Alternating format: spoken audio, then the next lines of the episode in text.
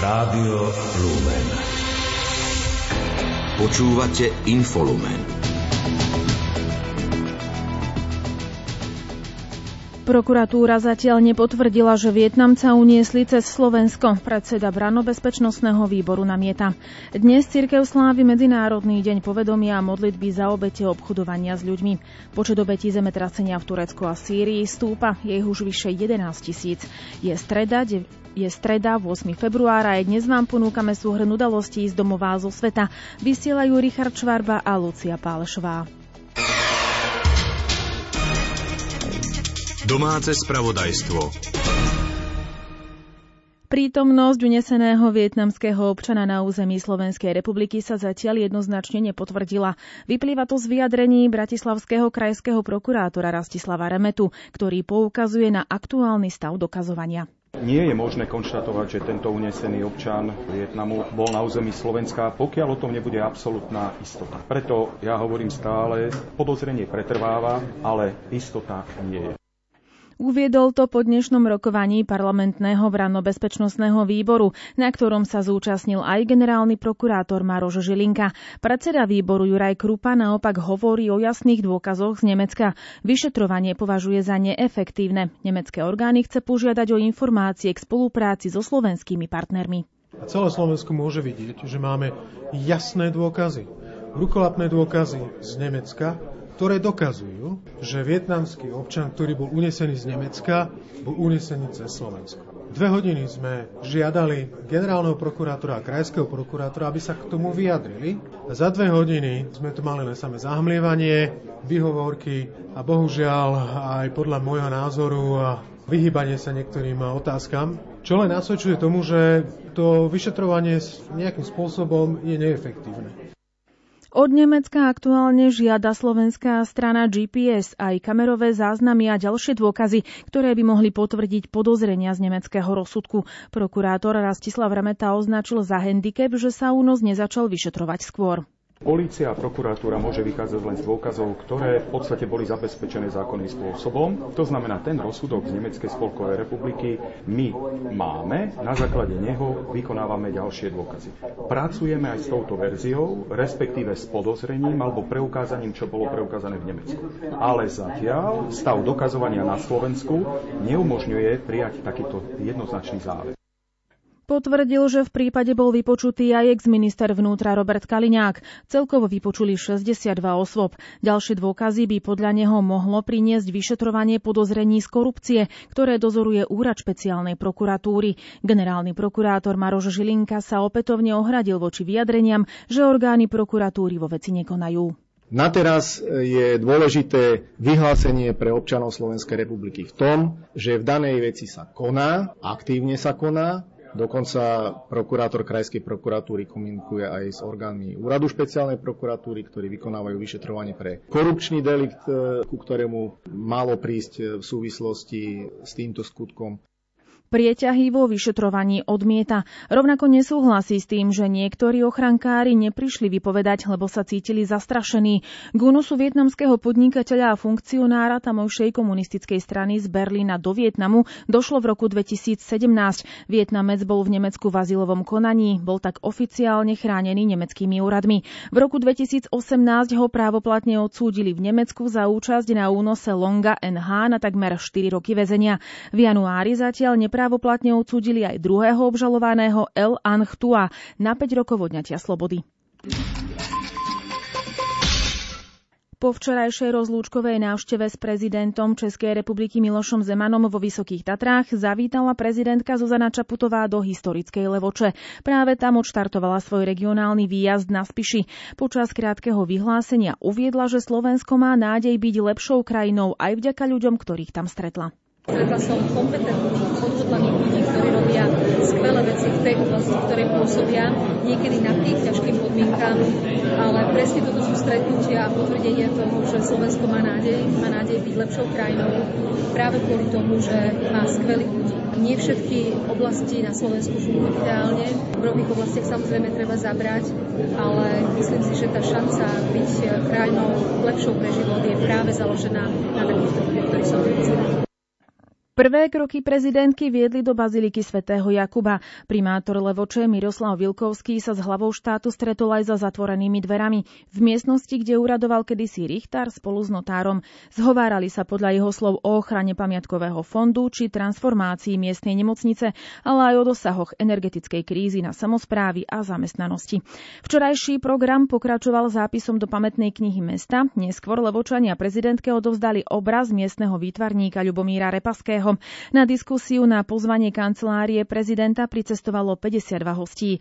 Dnešný výjazd slovenskej prezidentky na Spiši pokračoval v Spišskej Novej Vsi a v Kežmarku, pričom v závere navštívila miestny drevený artikulárny kostol.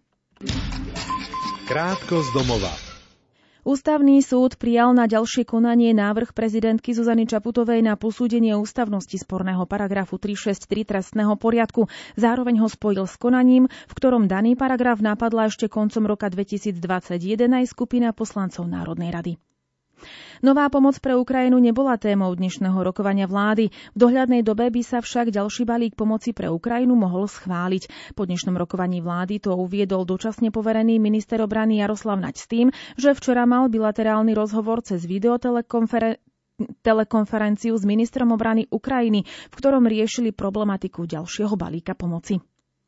Odvolanie Jána Hargaša z postu štátneho tajomníka Ministerstva investícií, regionálneho rozvoja a informatizácie bolo štandardným manažerským rozhodnutím. Po dnešnom rokovaní vlády, na ktorom kabinet schválil personálny návrh, to uviedla šéfka rezortu Veronika Remišová. Odmietla zároveň, že by za Hargašovým odchodom bola nevôľa k jeho politickým ambíciám.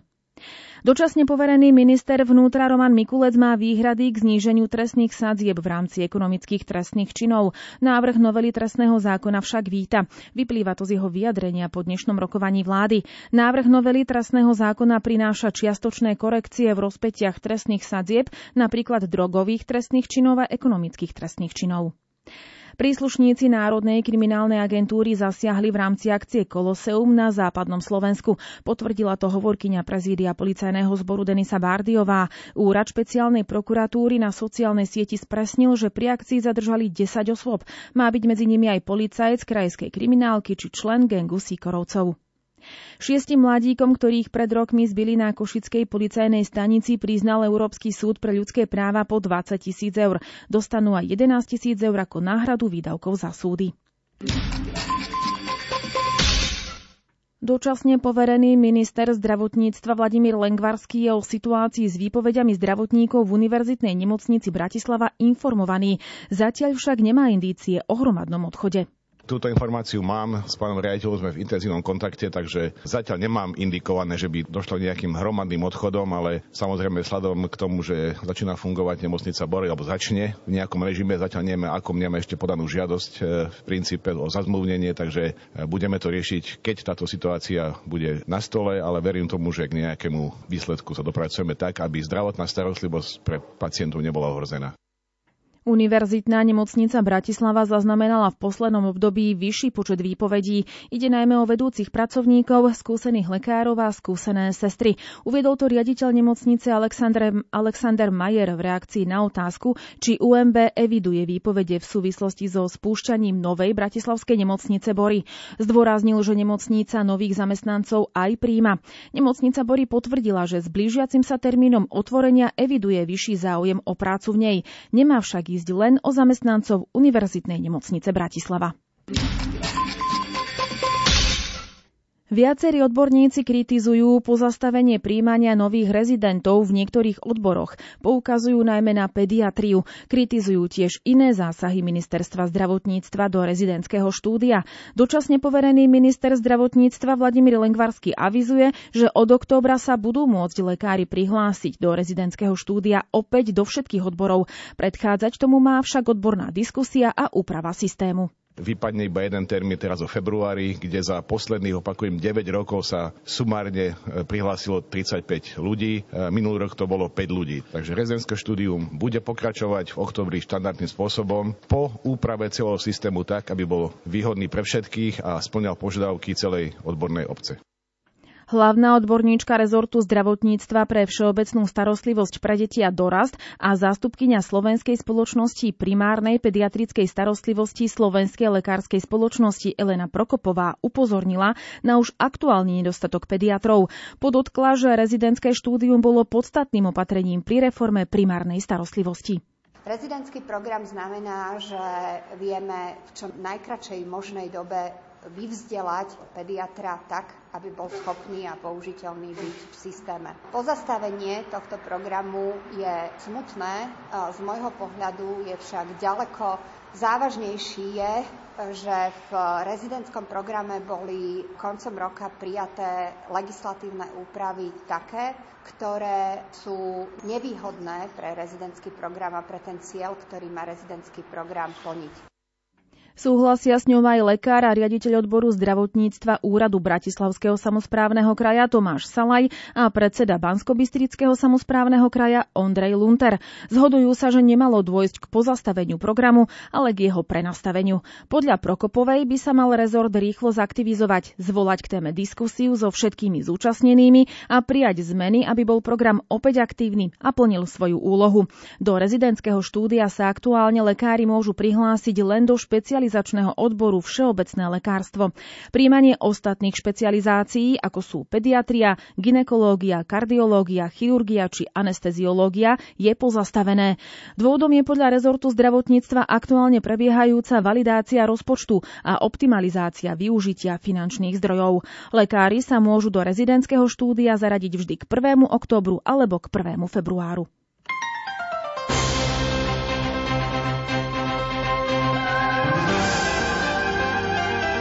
Cirkvi.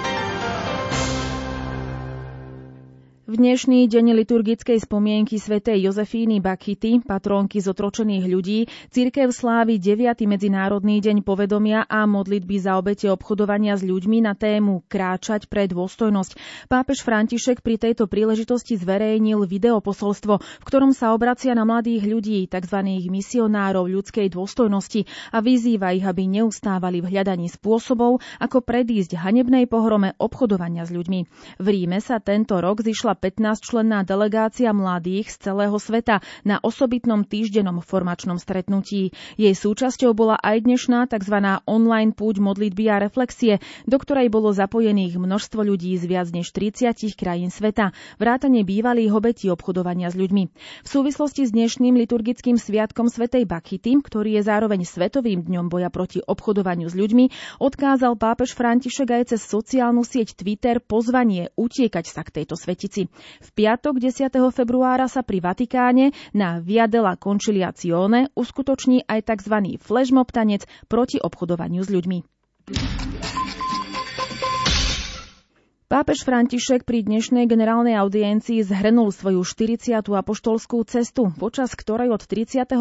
januára do 5. februára navštívil Konžskú demokratickú republiku a Južný Sudán. Svetý otec zároveň vyzval k solidarite s oblastiami Turecka a Sýrie zasiahnutými pondelkovým ničivým zemetrasením a spolu s veriacimi sa modlil za postihnuté obyvateľstvo modlitbu Zdrava z Mária. Pápež opäť pripomenul aj trpiaci ukrajinský ľud a v pozdrave španielsky hovoriacim Všetkým pútnikom svätý Otec pamätal aj na obete a ľudí postihnutých požiarami v Čile. Mladým, chorým, seniorom a novomanželom svätý Otec pripomenul blížiacu sa liturgickú spomienku Lurdskej Panny Márie. Bývalý štátny tajomník rezortu zdravotníctva Peter Stachura vstúpil do KDH. V kresťansko-demokratickom hnutí bude tým lídrom pre oblasť zdravotníctva. Hnutie o tom informovalo na včerajšom briefingu. Viac informácií má Peter Štancel. Nový expert KDH pre zdravotníctvo Peter Stachura v minulosti pôsobil ako lekár v Nemecku i Rakúsku, kde sa venoval paliatívnej i intenzívnej medicíne. Okrem toho bol štátnym tajomníkom ministerstva zdravotníctva a poradcom premiéra Eduarda Hegera. Podľa predsedu KDH Milana Majerského je Stachura výrazný odborník, ktorý chce pomáhať zdravotníkom a pacientom. Peter Stachura prednáša aj na vysokej škole. To znamená, že mu záleží výrazným spôsobom na tom, aby Slovensko malo zdravotníctvo v dobrej a kvalitnej pozícii, aby človek sa nemusel bať o to, kto a za akých okolností mu bude zachraňovať život. Peter Stachura priblížil, čo je možné urobiť pre zlepšenie zdravotníctva na Slovensku. Urobiť určitú platformu, ktorá by spájala a ponúkala práve riešenia pre zdravotníctvo. A to je aj moja ambícia, aj s ľuďmi, ktorí tu stoja vedľa mňa, vybudovať silný odborný tím, ktorý bude prinášať riešenia, pripraviť program, s ktorým sa nebudeme musieť hambiť, predstúpiť pred voliča a žiadať politickú podporu v nastavujúcich predčasných parlamentných voľbách. Stachura vníma hodnotový rozmer problémov v zdravotníctve. Mám pocit, ako keby nám pacient unikal, ako keby sme ho strácali v celej palete problémov. Od politikov, ktorí často prestávajú hovoriť pravdu, cez úradníkov, ktorí možno nemajú dostatočné odborné skúsenosti na to, aby rozhodovali veľmi zásadné veci strategického charakteru, či už na ministerstve alebo v iných e, oblastiach, ktoré sa týkajú všetkých zdravotníkov a nakoniec aj nás občanov. Cez manažmenty nemocníc, ktoré veľakrát svoj úspech hodnotia podľa toho, aký bude hospodársky výsledok, alebo naopak, že ich hospodársky výsledok vôbec nezaujíma. Zaujímavá aktivita sa konala v potatranskej farnosti Kežmarok. Veriaci spolu s miestnymi kňazmi zorganizovali zbierku sviečok pre Ukrajinu. Viac povie Pavol Jurčaga. Veriaci prinášali na tamojší farský úrad nové ako aj použité sviečky. Kvôli poplachom počas vojny majú ľudia na Ukrajine časté výpadky elektriny a musia sa skryť do podzemia, kde nie je elektrina. Preto sú im sviečky v tejto situácii veľmi nápomocné. Hovorí František Trstenský, farára dekan v Kežmarku. Už o niekoľko dní si pripomenieme veľmi smutné prvé výročie invázie Ruska na Ukrajinu. Stalo sa tak 24. februára 2022. Svetý otec František opakovane vyzýva k zastaveniu nezmyselného krvi prelievania. Môžeme povedať, že pred rokom by mnohým ani nenapadlo, že v Európe vypukne ďalší takýto krvavý konflikt. V Európe, ktorá ešte pred niekoľkými desaťročiami si prešla prvou svetovou vojnou, druhou svetovou vojnou. Teraz sme svedkami toho, že pomáhame našim susedným bratom a sestrám, ktorí utekajú pred hrozbami, hrôzami vojny aj do našej krajiny. Preto aj naša farnosť Kežmarok sa pridala k takejto, poviem, zanedbateľnej zbierke, ako je sviečka, vidíme, že pre jedného zanedbateľná, pre druhého človeka znamená tak nesmierne veľa. Zároveň je to vyjadrenie tragédie, ktorú nezmyselná vojna priniesla a naďalej ju prehlbuje, keď už svetlo sviečky začína byť nedostatkový tovar. Prosme Ježiša Krista, ktorý sám seba nazval, že je svetlom sveta, aby sme boli tvorcami a šíriteľmi pokoja aj pre ľud na Ukrajine. なに? V Prešovskom kraji získalo ďalších 5 drevených chrámov turistických audiosprievodcov. Informácie zaznievajú v niekoľkých jazykoch, v dvoch chrámoch aj v miestnej Rusinčine. Drevené chrámy patria k jedinečnostiam Prešovského kraja. Na jeho území je ich vyše 30, pričom väčšina z nich bola postavená bez použitia klincov. Niektoré z týchto sakrálnych stavieb sú národnými kultúrnymi pamiatkami alebo sú zapísané do zoznamu pamiatok UNESCO. Ďalšie informácie má Mária Čigášová. Najviac drevených chrámov nájdeme v okresoch Bardejov, Svidník a Snina. Viaceré objekty sa nachádzajú v malých obciach, kde je problém so zabezpečením sprievodcovskej služby. V záujme zlepšenia služieb a dostupnosti prehliadky týchto chrámov realizuje Krajská organizácia cestovného ruchu Severovýchod Slovenska projekt Otvorené chrámy. Do drevených chrámov postupne zabezpečuje audiosprievodcov vo forme nahrávok z prievodného slova, hovorí Barbara Čechová. V roku 2021 pribudli audiosprievodcov vodcovia do chrámov v Brežanoch, Jedlinke, vo Vyšnom Komárniku a v Jalovej. V roku 2022 boli vytvorené audionahrávky do ďalších piatich chrámov. Chrám svätého Archaniela Michala vo Fričke, chrám ochrany pre svätej Bohorodičky v Korejovciach, chrám svätého Archaniela Michala v Topoli a chrám svätého Bazila Veľkého v Hrabovej Roztoke. Piatý audiosprievodca pribudol v rímsko-katolíckom kostole svätého Františka z Asisi v Hervartove. Tento drevený kostol v Bardievskom okrese bol postavený koncom 15. storočia a je najstarším dreveným kostolíkom na Slovensku. Informácie sú v slovenskom, poľskom, nemeckom a anglickom jazyku. Ako uviedla riaditeľka oblastnej organizácie cestovného ruchu Horný Zemplín a Horný Šariš Michaela Zdražilová, v chrámoch v Topoli a Hrabovej Roztoke sú aj v Rusínčine. Naozaj nás veľmi teší, že sme mohli spolupracovať na tomto projekte práve realizáciou náhrávok v rusínskom jazyku. Ten totiž v týchto obciach počuť dodnes. Projekt Otvorené chrámy zahrňa tvorbu audiosprievodcov, propagačných materiálov a celkovú podporu návštevnosti drevených chrámov na východe Slovenska. Väčšina z týchto unikátnych drevených stavieb je grecko-katolíckých. Správy zo sveta.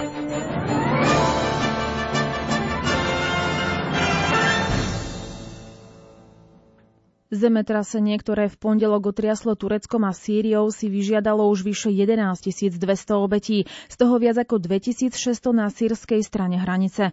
Uviedli to dnes zahraničné agentúry s odvolaním sa na oficiálne štatistiky oboch krajín. Na mieste sú tiež desiatky tisíc zranených. Zemetrasenie v Turecku a Sýrii sa tak zapíše do histórie ako najsmrtiacejšie zemetrasenie na svete za posledných vyše 10 rokov. Bližšie informuje Jana Ondrejková.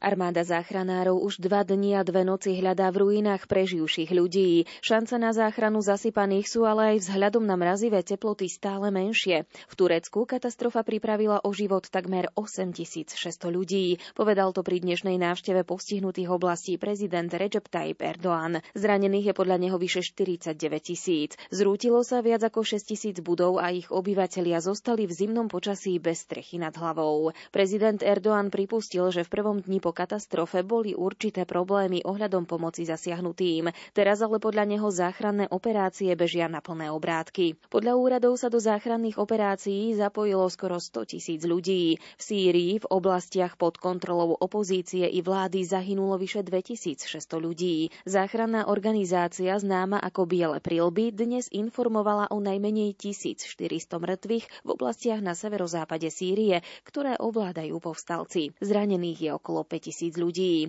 Očakáva sa však, že toto číslo významne vzrastie, pretože pod sutinami sú ešte stovky rodín. Šéf Svetovej zdravotníckej organizácie Tedros Gebreyesus upozornil, že pre tisíce ranených a ľudí stále uväznených pod sutinami sa čas kráti. Zemetrasenie o sile 7,8 udrelo na juhozápade Turecka nedaleko hraníc so Sýriou v noci z nedele na pondelok. Podľa počtu obetí ide o najničivejšie zemetrasenie za posledných viac ako 10 rokov. Katastrofa zodvihla vypustila vlnu solidarity a mnohé krajiny už poskytli tureckú pomoc. Sýria dnes tiež už oficiálne požiadala Európsku úniu o pomoc. Damask to urobil cez koordinačný mechanizmus civilnej ochrany EÚ, keďže na vládu sírskeho prezidenta Bašára Asada sú po roku 2011 uvalené sankcie. Európska komisia vyzýva členské krajiny únie, aby kladne reagovali na žiadosť Sýrie o dodávky zdravotníckých potrieb a potravín. Bude zároveň zásielky sledovať, aby sankcionovaná vláda v Damasku neodklonila dodanú pomoc inám.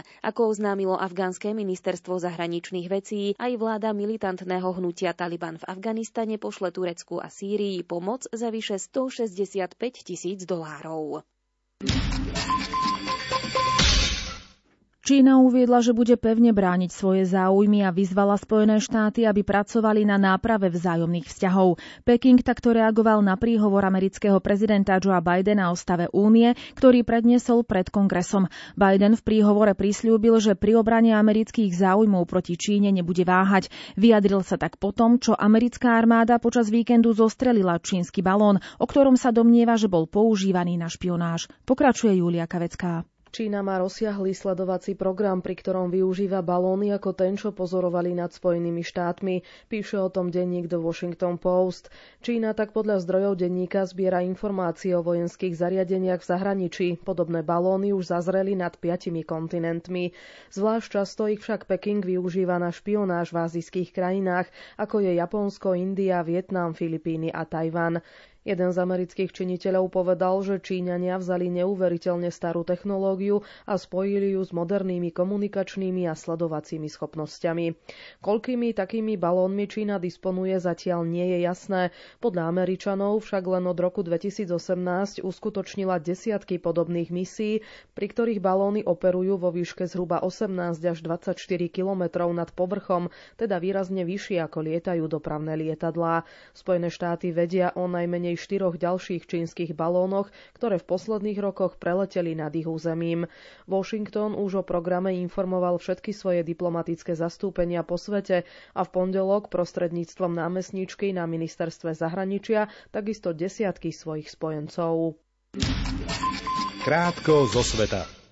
Ukrajinský prezident Volodymyr Zelenský dnes osobne vystúpil pred členmi oboch komôr britského parlamentu a vyhlásil, že zlo prehralo v rôznych konfliktoch v histórii ľudstva a sloboda zvíťazí aj tento raz.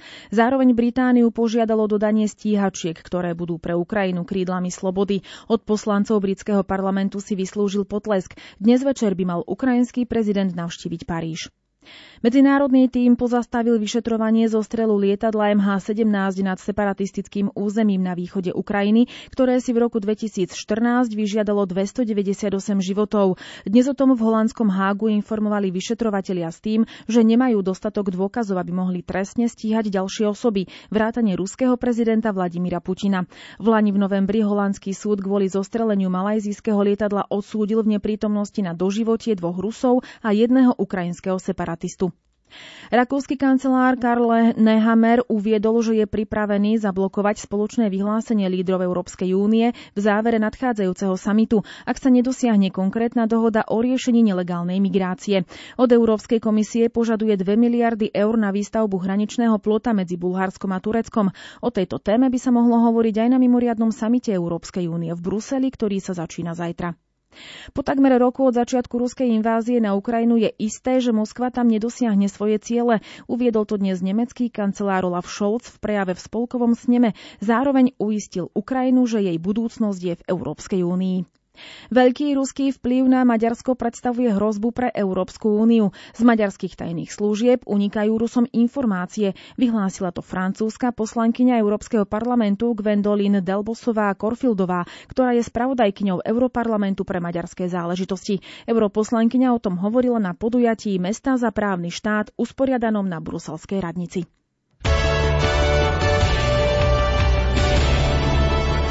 Šport Rádia Lumen. Talianská lyžiarka Marta Basinová sa dnes vo francúzskom dejisku Courchevel Meribel stala novou majsterkou sveta v Super G. Američanku Mikaelu Šifrinovú zdolala o 11 stotín sekundy. Za už 12-násobnou medailistkou z majstrovstiev sveta a celkovo 15-násobnou z vrcholných podujatí skončili zhodne na bronzovej priečke Rakúšanka Cornelia Hüterová a Norka Kajsaliová Vikhofová. Rakúsko tak získalo bronz aj v tretej súťaži šampionátu. Okrem toho má aj striebro. Zlato majú zatiaľ len Francúz a dve Talianky.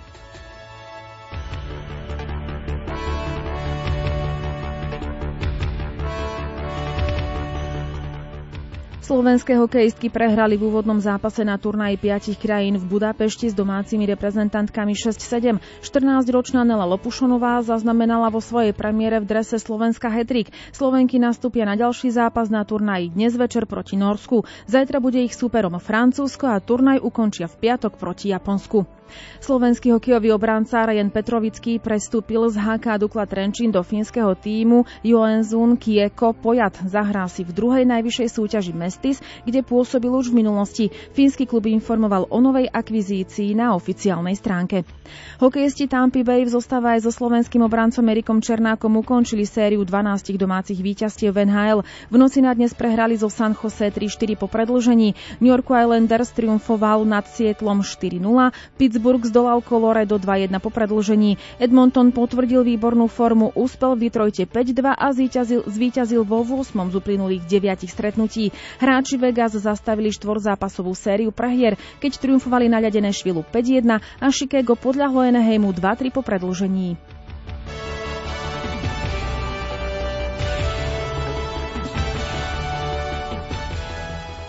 Hádzanári Tatra na Prešov prehrali v 7. kole Európskej ligy na palubovke portugalského týmu Benfica Lisabon 28-35. Zaznamenali tak šiestu prehru v skupine. Tréner Marek Gernát povedal, že o celom zápase rozhodol prvý polčas, ktorý Tatran prehral o 10 gólov.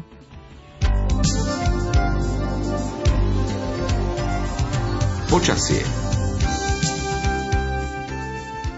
Predpoveď počasia na zajtra povie Peter Jurčovič štvrtok, piatok ešte budú studené noci. Zajtra ráno znovu treba rátať so zosilnením mrazov. Zajtra by to malo ísť až takých 22-23 stupňov. Čiže zase aj na juhu mraz minus 5, 6, 7, 8, takže stále také naozaj zimné počasie, ale potom už vo štvrtok cez deň aspoň 5 stupňov, ak nie aj 6 a zo dňa na deň sa to pomaličky bude dvíhať Večer o 20. si vypočujte reláciu Lupa. Jaroslav Fabiana Martin Ďurčová v nej predstavia komunitu sestier Uršulinok v Košiciach.